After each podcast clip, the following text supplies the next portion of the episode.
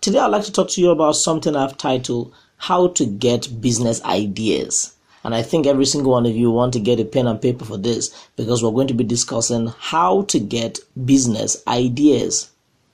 Many people want to start a business. The difficulty people often face is not knowing exactly where to start or what might be a good business to get into. In today's talk, I will give you a number of techniques and strategies to help guide you to think through starting a business in an organized and structured step by step way. Keep in mind that some business ideas may work for some founding teams or at a certain point in time, but may not work for other people or at other times.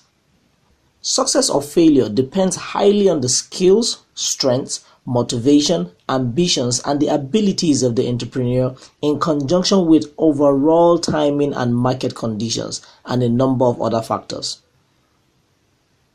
It is wise to first think about your personal and professional strengths. Are you an engineer who can build high quality technical products? Are you good at sales? Are you well connected?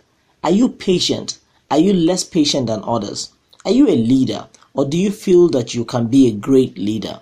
Do you have high moral and ethical standards? Whatever your strengths are, whenever you think about what kind of businesses are right for you, try to align or position your strengths so that your unique background can give your venture the most competitive edge. Conversely, try to minimize your weaknesses. For example, if you are not technical, do not rush into businesses that require a lot of technical aptitude and skills. That does not mean you should be discouraged. It just means that you should think through it a bit more thoroughly. Additionally, many businesses require substantial upfront capital.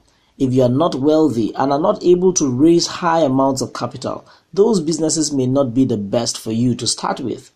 You can be successful in them eventually, but it may benefit you to consider how you can grow into them out of something that is financially feasible for you to start with.